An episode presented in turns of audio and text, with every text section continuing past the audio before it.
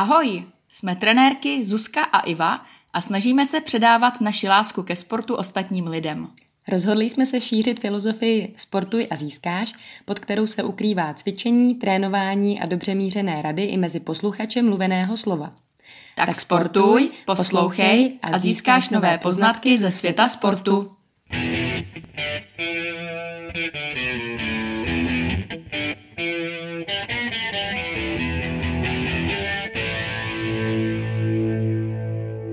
Posluchači, vítáme vás u podcastu číslo 16, který má název Běhám, ale nehubnu a neb jak vyzrát na tepovku.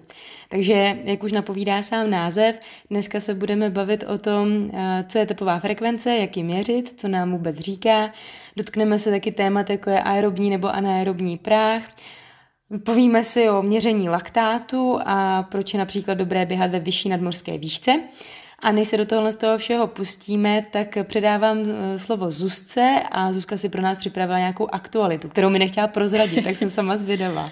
Já ještě ahoj všichni, já ještě než začnu s tou aktualitou, tak se zeptám Ivce, když jsme tady minule probírali ty proteiny a tu výživu, jestli zkusila nějaký experiment, nebo jak jsi na tom teďka?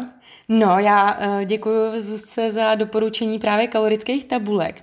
A já jsem si začala teda, stáhla jsem z tu aplikaci a začala jsem se opravdu hlídat, nebo první tři dny jsem jedla normálně mm-hmm. a zjistila jsem, že vlastně jim fakt dobře.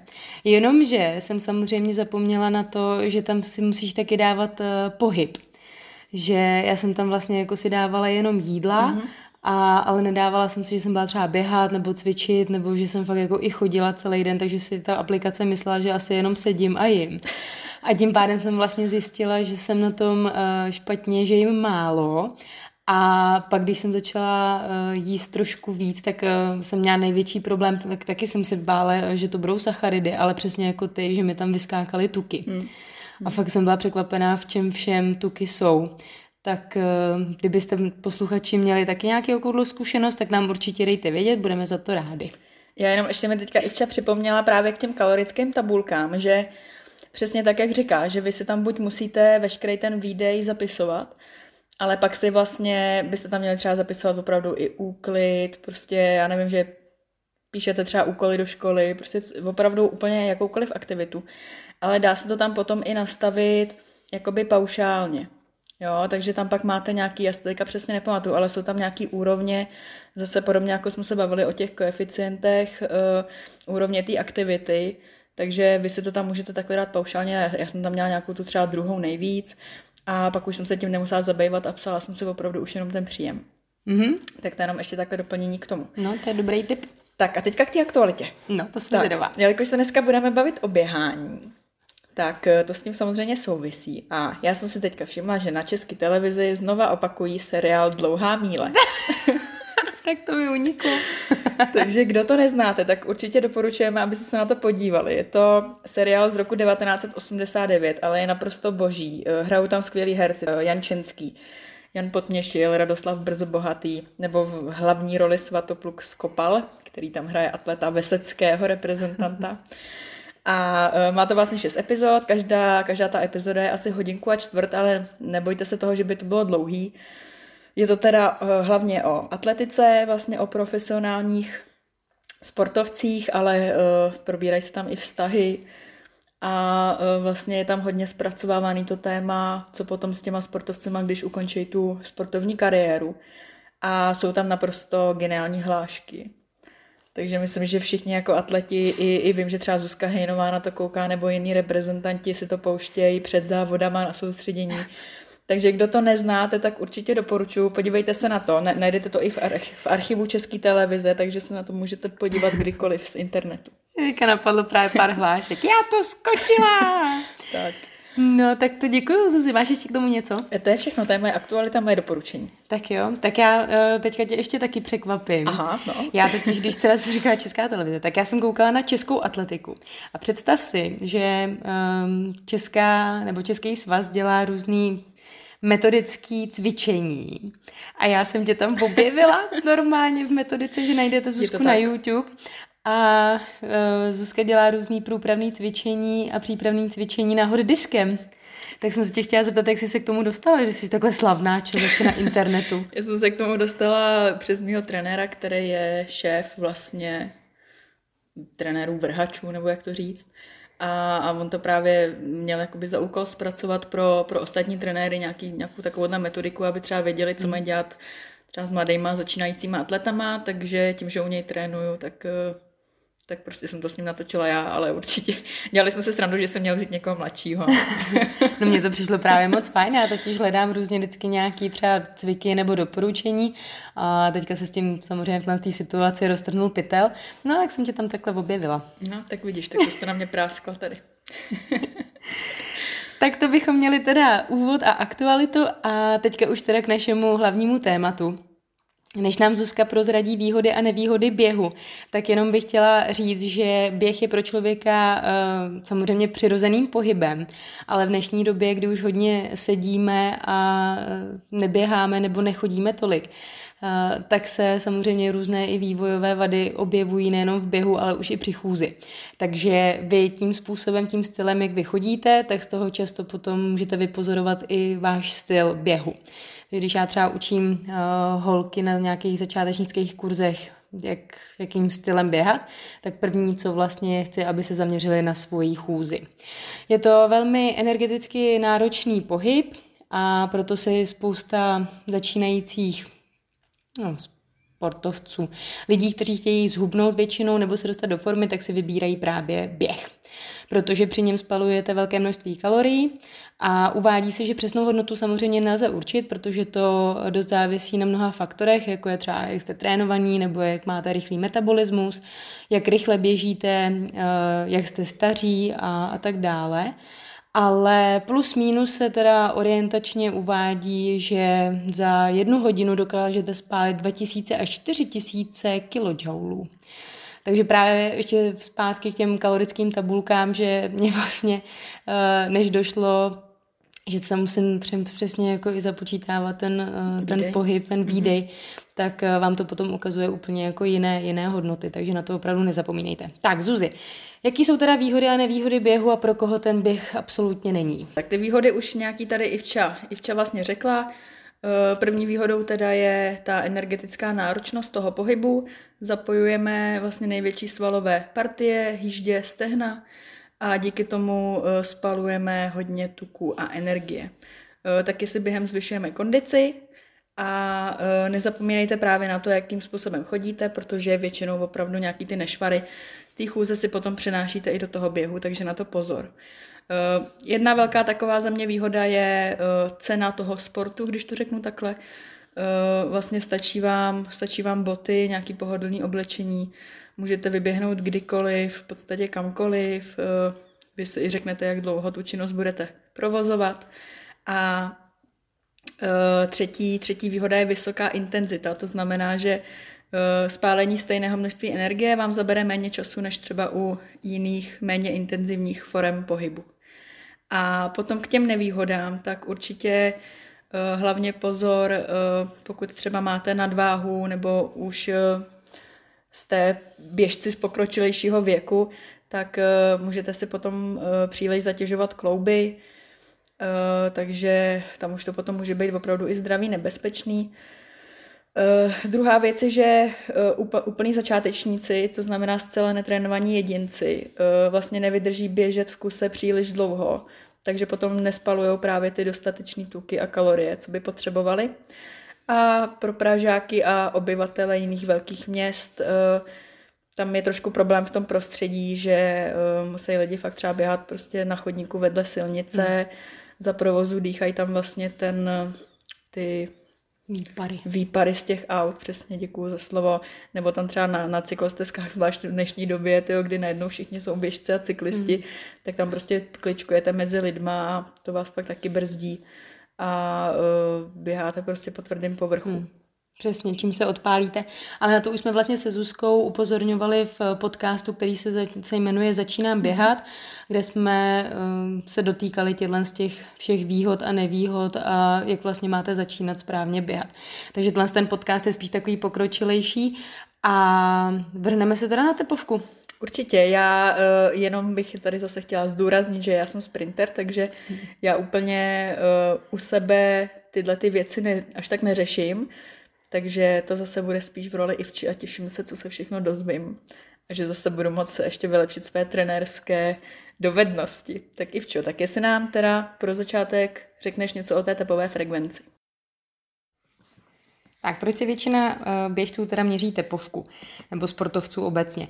Eh, je to z toho důvodu, že to je vlastně nejlíp měřitelná veličina, protože vy svoji trénovanost, nebo ten ukazatel toho té trénovanosti můžete měřit ještě tím, že si počítáte nebo vám měří laktát, a případně vitální kapacitu plic.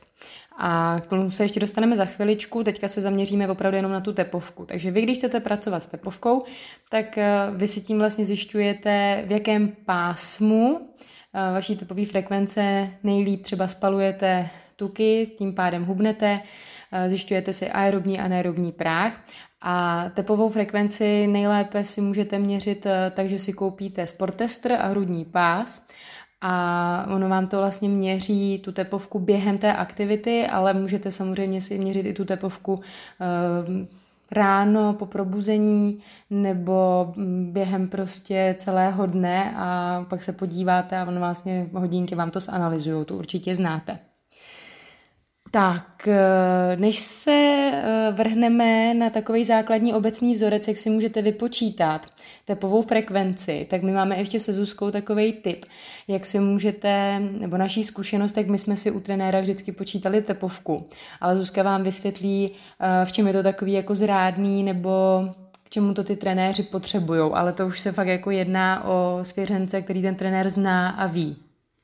Jo, my vlastně, když jsme uh běhali nějaký těžší tréninky, což byly pro nás eh, většinou nějaký třeba úseky 150, 200, 300 metrů, který už ale běháte poměrně rychle, takže uh, právě už se tam i dostáváte do toho laktátu a uh, je tam právě důležitá ta tepová frekvence, ale my jsme si ji vždycky měřili vlastně i hned po doběhu a potom po druhý uh, třeba po minutě, co jsme měli pauzu.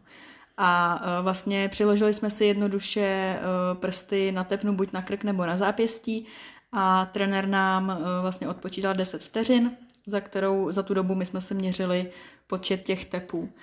A bylo na nás třeba vidět, jak někdo tam byl právě trošku vytrvalejší, někdo vyloženě sprinter, tak, tak se nám ta čísla lišila. Já jsem třeba ten typ, že jsem jí měla po doběhu hodně vysokou, že jsem se dostávala opravdu přes 30 tepů za těch 10 vteřin, ale po té minutě mi to poměrně třeba dost spadlo, což eh, je ukazatel, kterou, eh, který mají právě spíš ty sprinterský typy, kdežto, jak to i co třeba měli kluci, co běhali čtvrtku, hmm. tak eh, tím to vůbec vlastně tolik nevlítlo a za tu minutu se jim to, se jim to moc nezměnilo. Přesně tak. A podle toho vlastně trenéři uh, můžete mít, buď to máte intervalový trénink, že máte určitý pauzy, třeba že jdete 100 metrů běžíte, pak máte dvě minuty pauzy, eh, dvě, 200 metrů běžíte, mm-hmm. máte tři minuty pauzy, anebo se právě, to mají často vytrvalci, že se orientují podle právě tepovky. Takže když jim ta tepovka spadne pod buď to aerobní nebo anaerobní práh, to si za chviličku vysvětlíme, tak běží další, další úsek. S tím s tím trenéři taky můžou pracovat. Ale to už je potom opravdu jako pro pokročilejší. Tak, nebo jsme se někdy pak dělali srandu, když někdo to měl malý to číslo, tak jsme mu říkali, že se fláká a mm-hmm. někdo naopak zase už to číslo měl, že jsme říkali, že je snad mrtvej. že, mu, že to, no, takže je to sranda, určitě, určitě taky to k něčemu je, ale jak říkala Ivka, tak to už je spíš opravdu pro nějaký ty výkonnostnější sportovce. Mm-hmm. Tak Ivčo, jestli bys nám řekla, uh, existuje určitě základní vzorec, jak se vypočítat uh, tu tepovou frekvenci. Je to tak. Ještě jednou teda upozorňuji na to, že to je opravdu jenom nějaký obecný vzorec, ze kterého vy můžete vycházet, ale samozřejmě, když potom už chcete jako trénovat naplno, třeba na maraton nebo podobně, tak doporučujeme pak jít třeba na testy na FTVS mm-hmm. a udělat si i laktátovou křivku a podobně. Ale teďka, pokud začínáte, jste fakt začínající sportovci, běžci, chcete si zjistit vaší tepovou frekvenci a vědět, jak se máte pohybovat a chcete zhubnout, tak ten základní vzorec je, že si vezmete číslo pro chlapy je to 220, pro ženský je to 230. Od tohohle čísla odečtete váš věk a vyjde vám maximální tepová frekvence. Takže pro mě, já vám dám příklad, aby se vám to líp zpracovávalo. Takže já jsem ženská, takže mám 230 číslo a od toho odečítám svůj věk. Takže mi 34 a vychází mi tepová, maximální tepová frekvence 196 tepů za minutu. Od tohohle z toho čísla se většinou uh, odečítá 60. Nebo to můžete taky ještě uh, vlastně vynásobit krát 0,65, protože uh, vlastně se uvádí, že jsou různé, různé názory. Jaká je ideální tepová frekvence, kdy vy spalujete tuky, ale většina odborníků se přiklání k tomu, že by to mělo být mezi 60 až 70% vaší maximální tepovky. Proto teda vy máte uh, tu maximální tepovou frekvenci 196 krát 0,65, jakožto ty procenta, a vyjde vám uh, aerobní zóna. Takže mě po tomhle tom vzorci, nebo si můžete odečíst prostě minus 60, ono to vychází plus minus 2 tepy stejně. A mě tím pádem mám 196 maximální tepovku a minus 60 mám 136 aerobní zónu. A teď se k tomu, tomu dostáváme. Aerobní a anaerobní Prahy. Ono to zní hodně složitě, ale dává to fakt smysl. Takže aerobní cvičení je jakékoliv cvičení, kdy vy máte hodně kyslíku. Aer je, že fakt máte spoustu kyslíku. V té aktivitě vydržíte dlouhou dobu a tyhle ty aktivity, což je například jako pomalý běh, nebo říká se tam taky někdy jogging, nebo plavání, nebo kolo v nízké intenzitě, ne žádný kopce mm-hmm. nebo sprinty, tak vy máte spoustu toho kyslíku, ještě jednou říkám, nezadýcháváte se, dostáváte se do toho aerobního zatížení a tohle aerobní cvičení nebo zatížení je velmi uh, výborné pro vaší zvýšení uh, kondice, pro pro srdíčko. Tím pádem vy, když chcete začít hubnout, tak byste se měli dostávat nebo trénovat hlavně v té aerobní zóně. To znamená, že u mě já bych se měla dostat maximálně na těch 136 tepů za minutu. Jakmile, takže já v tom, tom vydržím třeba 40 minut klusat, nebo běžím pomaličku, mm-hmm Vypadá to, že fakt se jako skoro nezadýchávám, lehce se spotím, do, eh, taky to poznáte podle toho, že si třeba s kamarádem nebo s kamarádkou můžete povídat. A v téhle uh, činnosti, v té sportovní činnosti ještě jenom vydržíte dlouho, máte spoustu kyslíku a právě ten vtip je v tom, že se vám začínají spalovat nejdříve cukry samozřejmě, ale pak se vám hnedka začínají po těch třeba 30-40 minutách začít spalovat tuky, protože to je to, co vy vlastně potřebujete.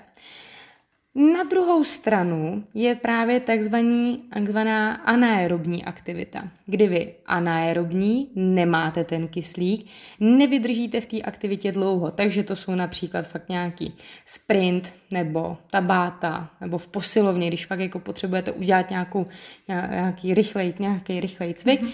A hnedka se vám vlastně po, po chviličku, třeba po minutě se vám začne už vyplavovat laktát, takže vy vlastně v tom nevydržíte a já tu anaerobní, ten anaerobní zónu mám kolem, podle toho, co jsem vypočítávala, mám kolem 176 eh, tepů za minutu. Takže když si vezmete tu maximální tepovku, takže u mě 196, minus plus minus 20, 25, tak vám vyjde anaerobní práh. Takže anaerobní cvičení právě využívají sportovci proto, aby jim rostly svaly, aby byly rychlejší, výbušnější a silnější.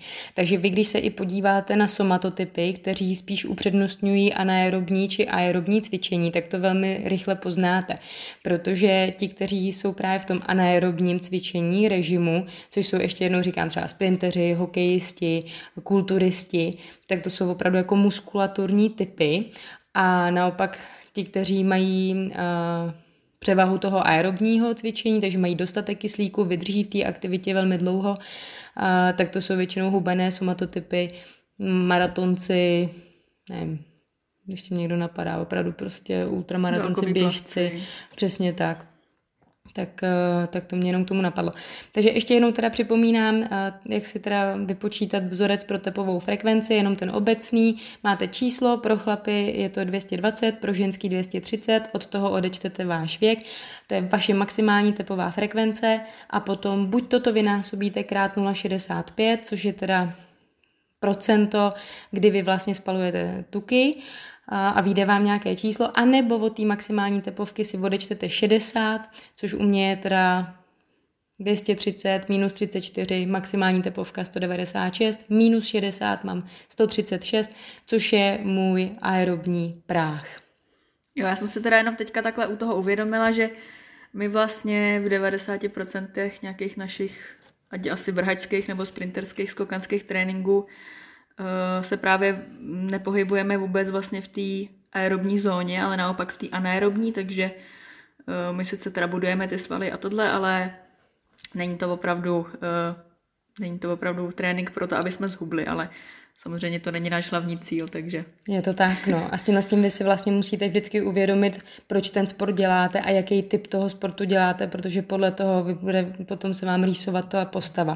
Takže spousta běžců nebo sportovců, začátečníků dělá tu velkou chybu v tom, že si řeknou, jo, budu běhat, šup, vyběhnou, běží co nejrychleji, ale dostávají se velmi rychle právě do toho anaerobního režimu, mají nedostatek kyslíku, vydrží tam třeba minutu nebo dvě minuty běžet a pak se zadejchají, začne vás píchat v boku a víceméně to nemá ten kýžený efekt, protože si hnedka vlastně spálíte eh, všechny zásoby cukru a na to, co vy byste měli vlastně spalovat, jsou ty tuky, tak to se ani nedostanete. Protože se uvádí, že pokud chcete zhubnout, a teďka fakt všichni spozorněte, tak byste se měli hýbat třikrát až čtyřikrát týdně po dobu právě minimálně třeba u ženských fakt těch 40 minut, u ženských, teda u mužů stačí prý 25 až 30 minut, byste se měli hýbat, ale měli byste se právě těch 40 minut pohybovat jenom jenom kolem toho aerobního prahu, takže u mě kolem těch maximálně 136 tepů eh, za minutu, víc ne. Jakmile to překročíte, tak už se vám začne vyplavovat laktát a začnou se vám hnedka prostě, to, to tělo vlastně začne fungovat v úplně jiném režimu. Takže opravdu zpomalte, běžte si v tom, buď to si hlídejte tepovku, anebo já třeba radím holkám, který ještě předtím, než vlastně si koupí třeba hodinky a měří si tepovku a než se k tomu, tomu nějak dostanou, tak jim doporučuju, že často poznáte to, tohle to jako tempo nebo tohle to aerobní cvičení podle toho, že jste schopní mluvit. Jakmile se začínáte zadýchávat, tak vám logicky dojde, že nemáte kyslík a hnedka se dostáváte už do toho anaerobního režimu. Jo, já jenom ještě bych k tomu dodala, že uh, ještě jako můj názor k tomu je, že ale určitě za mě si nemyslím, že by zase bylo dobrý pořád jenom třikrát týdně chodit běhat, ale určitě si tam třeba aspoň jednou týdně nebo jednou za dva týdny loupnout třeba i nějaký to posilování. Uh, za prvý to tělo potřebuje pořád nějaký nový uh, impulzy. impulzy hmm. děkuju. Eh, kdy, když budete dělat pořád ten samý pohyb, tak to tělo pak už se na to taky zvykne a, a už neodvádí tu, tu práci, co byste chtěli. Takže doporučuji občas trošku to prostřídat, změnit, zkusit jiný sport, jiný pohyb a, a zase, jak už jsme si taky říkali, tím, že třeba budete dělat dřepy a, a stejně tak jako u toho běhu zase budete cílit na ty velké svalové skupiny, tak, eh, tak si ten metabolismus prostě zrychlíte a i tím ty tuky budete spalovat. Mm-hmm, přesně tak, to je skvělý poznatek. Tak a pak mám jenom ještě na odlehčení tady jednu moji veselkou, veselou historku z natáčení, jak se říká. Eh, jednou v životě jsem na sobě měla ten sport tester právě s tím hrudním pásem, kdy mi to jeden náš trenér, vlastně předseda oddílu, půjčil na soustředění, eh, kdy jsme právě šli běhat nějaký úseky. A uh, my ale vždycky, aby jsme ty úseky běhali vlastně na rovince, tak musíme vylíst, no běháme v Krkonoší, takže musíme vylíst na Liščí horu. A On mi počul ten sportester už jako hned, když jsme vyrazili, takže my jsme tam pár těch kiláků prostě do kopce museli jít, než jsme došli na to místo, kde se dalo běhat. A já jsem měla 200 tep normálně, jak jsem šla do toho kopce. Maximální tepovku. No. Tak ten si ze mě dělal srandu a, a jako co je vtipný, že potom, když jsme běhali opravdu nějaký 200-300 metrů docela rychle, tak jsem prostě na tu tepovku nikdy nevylítla, jo, takže jenom prostě to, že jsem šla rychlou chuzí do kopce, já nevím, mm-hmm. nějaký dva kilometry, tak mě to úplně zabilo. No, to je přesně ono, že ono vám to ani nepřijde, že děláte nějakou aktivitu. To je vlastně, jak již říkala Zuzka s těma kalorickými tabulkama, že tam máte třeba dělat úklid, tak už jenom fakt tím úklidem vám se zvyšuje tepovka. Takže pokud s tím, s tím chcete pracovat, tak je dobrý se fakt jako sledovat, přičem vlastně vám vylíte tepovka. Samozřejmě je to i, to, to určitě víte, to jsme taky říkali u výživy, jakmile si dáte třeba prostě kofein nebo nějaký jiný takovýhle podpůrný látky, tak se vám taky, že jo, samozřejmě hnedka začne vám bušit srdíčko a vylítne vám tepovka. Takže nebo nějaký stres, stresová situace. Mm Takže je dobrý se fakt nějak tak jako pozorovat a ne hnedka, že když vyběhnete na nějaký pomalý jogging, tak eh, si hnedka stanovíte všechny prostě ty vaše aerobní a anaerobní prahy a podle toho se budete 100% řídit. Vždycky, vždycky dejte na sebe, jak se i ten den cítíte, jestli jste zažili nějaký stresový situace nebo ne. A jak říkala Zuzka, střídejte ty aktivity. Jo, to je jenom, abyste věděli, jak pracovat s tou tepovkou. Tak jo, tak snad, snad tohle to bylo srozumitelný a já bych se přesunula k další věci, kterou už jsme tady zmiňovali, a to je laktát. Mm-hmm. Já mhm. to prvně asi zkusím posla, eh, popsat nějak laicky. Pošli to tam.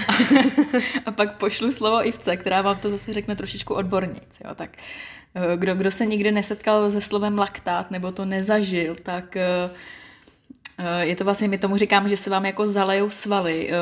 My to často při té atletice samozřejmě máme, že to jsou přední stehna, zadní stehna nebo zadek, Eh, když právě přesně třeba běžíte na závodech nebo i v tréninku 400 metrů, to je taková trať asi, kde se člověk zalejvá nejvíc, tak prostě u, u, ještě než doběhnete, už vám jako ty nohy tuhnou, jako vám těžknou a je to takový vlastně hrozně zvláštní pocit a trvá to zase nějakou dobu, než se vám to jako odplaví. Hmm. Ale já to mývám eh, třeba i v posilovně, když chodím s činkou, tak i se mi třeba zalejvají ruce.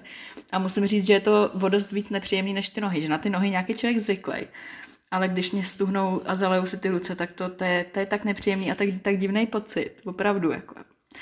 A uh, no, takže takhle, takhle za mě. Zajímalo by mě, kolik z vás, který jste třeba jako hobíci, sportovci, se s tím někdy setkalo, že mi to pro nás je to denní chleba. A i v čem vám teďka k tomu řekne zase nějaké odbornější slovo. Mm-hmm. Tak, laktát. Ono to je dost propojený taky s tím, jak už jsme říkali, teda, že eh, kdy, buď to si můžete měřit tu tepovku, anebo si můžete nechat změřit takzvanou laktátovou křivku, případně vitální kapacitu uh, plic. plic. Měří se to. Když si to chcete změřit, tak doporučujeme jít eh, na FTVS, na Fakultu tělesné výchovy a sportu a tam vám právě stanoví laktátovou křivku, stojí to přibližně 3000 korun a představte si to, kdo jste viděl třeba film Fair Play, Doporučujeme, Zuzka mm-hmm, už doporučovala dneska dlouhou míli, tak ano. já doporučuji Fairplay. tak eh, tam právě jezdí na kole a mají, vypadá to fakt jak plynová maska. A to mají na obličeji a postupně se vlastně zvyšuje na tom kole zátěž a vy pořád šlapete, šlapete. Já si pamatuju, že když jsem byla na tom zátěžovém testu, tak eh, jsem se musela dívat na takový jako ciferník a vždycky jsem se musela pohybovat, prostě, že ta ručička mm-hmm. vlastně byla v nějakém jako zorném poli a já jsem nesměla jít ani pod to, ani, ani přes to a postupně se vám eh, zvyšuje zátěž a vy se snažíte pořád to jako ušlapat a do toho dýcháte. A záleží, kdy odpadnete a podle toho se vám teda měří, měří vitální kapacita plic. Laktát se potom měří, to třeba spousta trenérů, vytrvalců eh, používá na tréninku, že se odebírá laktát z prstu, takže po nějakém úseku vás píchnou do prstu a změří vám laktát a podle toho se potom ještě uh, řeší nebo upraví trénink. Upraví třeba. trénink, přesně tak. Ale musíte už fakt jako znát, už vlastně to jsou to většinou sportovci profesionálové, kteří na všech z těch zátěžových testech byli a trenéři moc dobře věří, vědí, jaký mají aerobní a anaerobní práh a podle toho oni upravují trénink, jestli naopak potřebuje zvýšit ten uh, sportovec nebo ten běžec uh, kondici.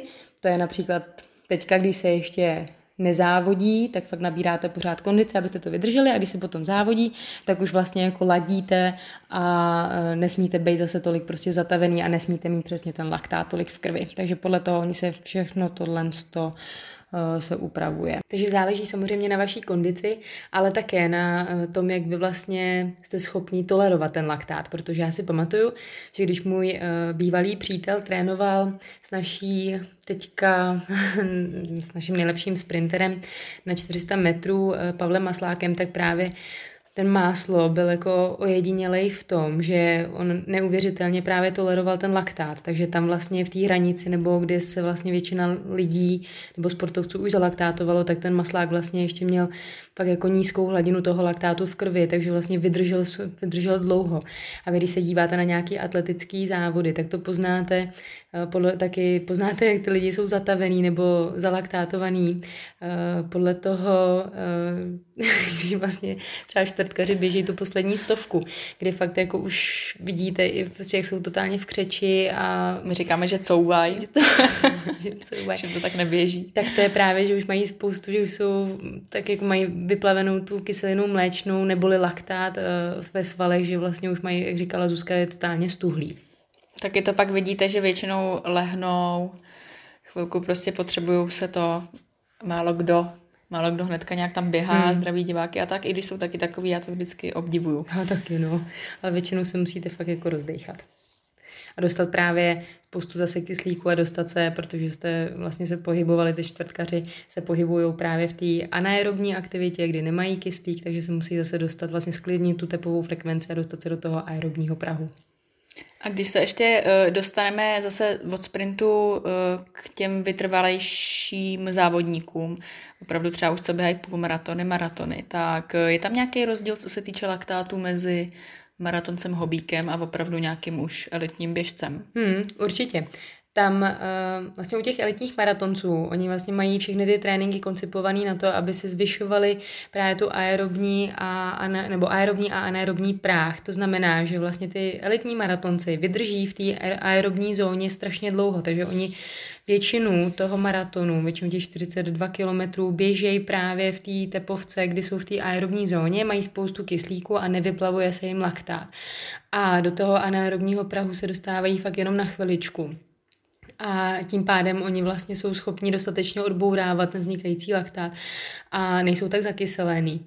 A naopak zase u těch No, já nechci říkat hobíku maratonců, protože pro mě je to fakt hrozně rychlej čas, jo, 3.30 nebo 4 hodiny, tak eh, většinou oni mají ty hodnoty laktátu mnohem vyšší než ty elitní maratonci. A uh, pak se jako odpálí, protože se naopak eh, hodně vlastně nevydrží, nejsou vlastně tak trénovaní na to, aby vydrželi dlouho vlastně v té aerobní zóně a jsou spíš v té anaerobní zóně, kde se jim vyplavuje přesně laktát a proto jsou vlastně víc zničení. Je to srozumitelný? Jo, jo, jo. Tak jo.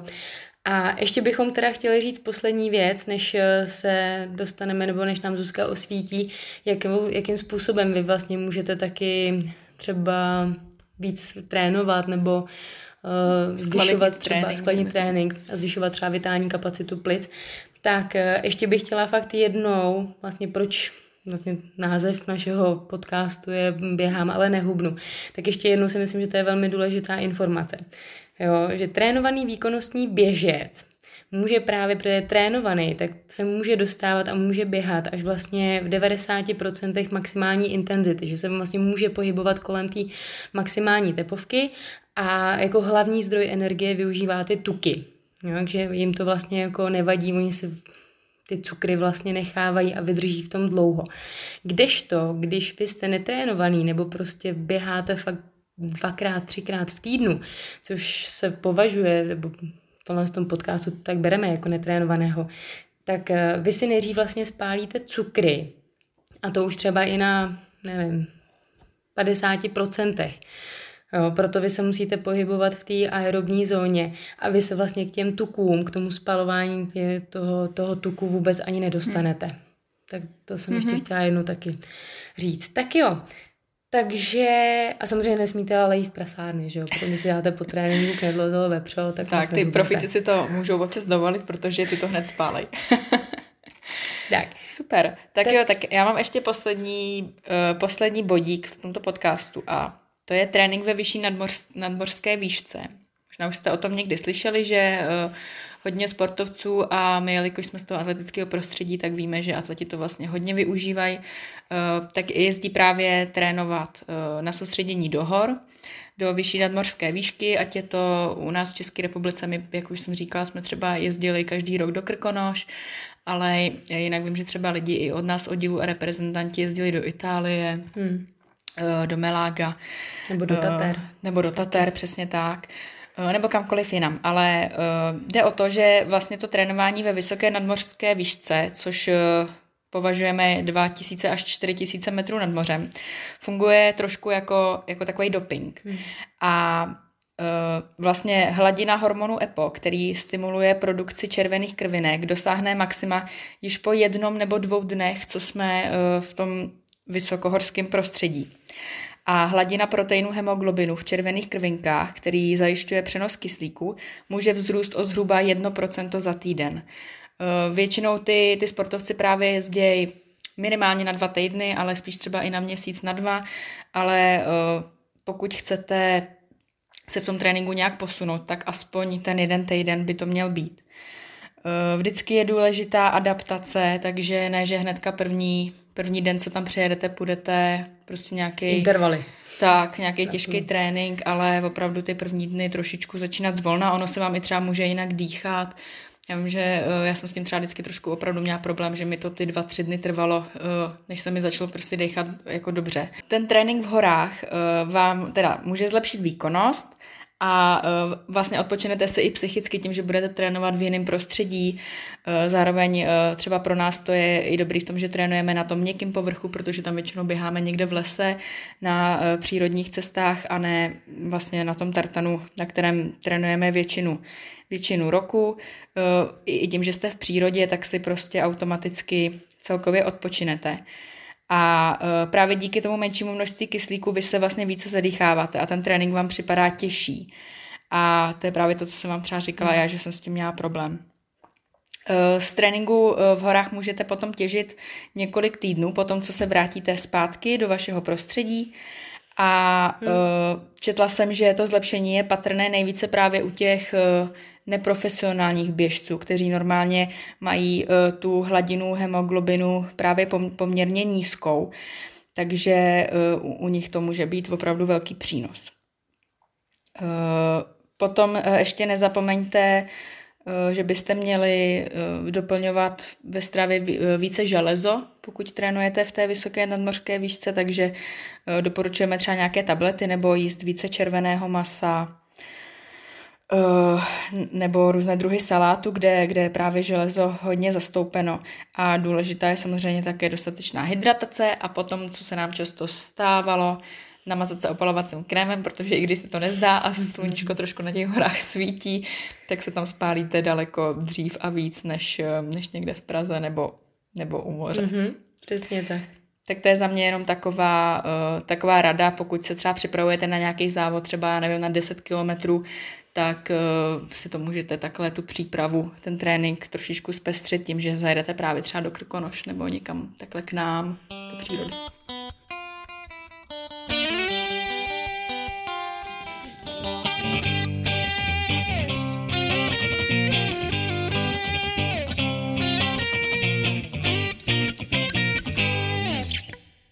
Tak já přemýšlím ještě, Zuzi, jestli teda to nějak schrneme, jestli dáme nějaký pojmy na závěr. Jestli jo, já bych určitě schrnula ty, ty hlavní stěžení body, proč teda na co dávat pozor, aby jsme hubli při tom běhání. Dobře, tak jo, takže tím pádem víte už vysokou tepovou, nebo víte vaší tepovou frekvenci. Vzorec muži 220, ženy 230, minus věk, minus 60, Zjistíte si maximální tepovku a váš aerobní práh. Aerobní práh znamená aerobní aktivity, že vydržíte dlouho, máte dostatek kyslíku a pro začínající běžce je naprosto ideální právě aktivity na hubnutí, protože vydržíte dlouho, měli byste vydržet v ní třeba 40 minut, pro ženy uvádíme, kluci můžou trošku mín, třeba 30. A vy nejdřív právě spalujete uh, sacharidy, spalujete cukry, ale po nějakých těch 30-40 minutách začnete právě spalovat vaše kýžené tuky. Tu aerobní, aerobní práh, když eh, nebudete počítat vysokou nebo nebudete počítat frekvenci tepovou, tak to poznáte podle toho, že se nezadýcháváte a že jste schopni třeba říct pár slov nebo trošičku mluvit v té anaerobní aktivitě. Vy nevydržíte dlouho, nemáte uh, dostatek kyslíku, je to pro, například to jsou sprinteři, hokejisti, kulturisti uh, nebo lidi, kteří posilují, takže muskulaturní typy. A oni používají ten trénink nebo tyhle ty anaerobní aktivity z toho důvodu, že jsou potom výbušní, rychlejší a roste jim svalová hmota. Ideálně je i pro začátečníky uh, kombinovat cvičení, jak aerobní, tak anaerobních aktivit, nebejt prostě třikrát v týdnu pořád jenom v tom a, a, aerobním režimu. A záleží na tom opravdu, jako jestli chcete spíš zvyšovat kondici, nebo jestli chcete primárně hubnout, ale určitě to nějak měnit, nebejt pořád ve stereotypu. Pokud budete chtít zvýšit ještě kondici jinak, tak můžete do nadmorské výšky. Mm-hmm. A, a já mám ještě? jenom teďka ještě takovej, uh, takový moudro, který mi teďka jeden náš společný kamarád právě potvrdil.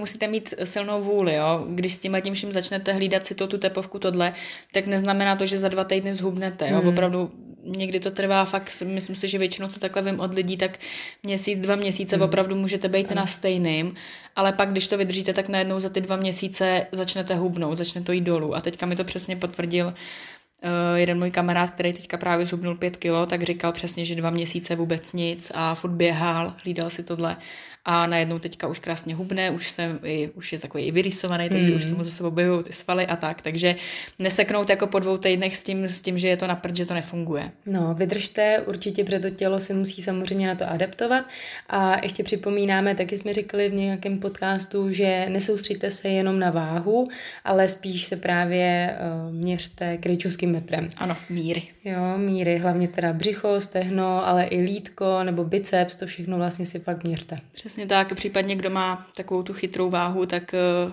tak procento tuku taky vám řekne určitě víc než samotná váha. Je to tak. Tak za mě dobrý. Za mě taky. Za mě všechno. Tak jo, tak příště s hostem. Ano, Oho. těšíme se. A mějte se moc hezky. Taky zdravím všechny, ahoj. Ahoj.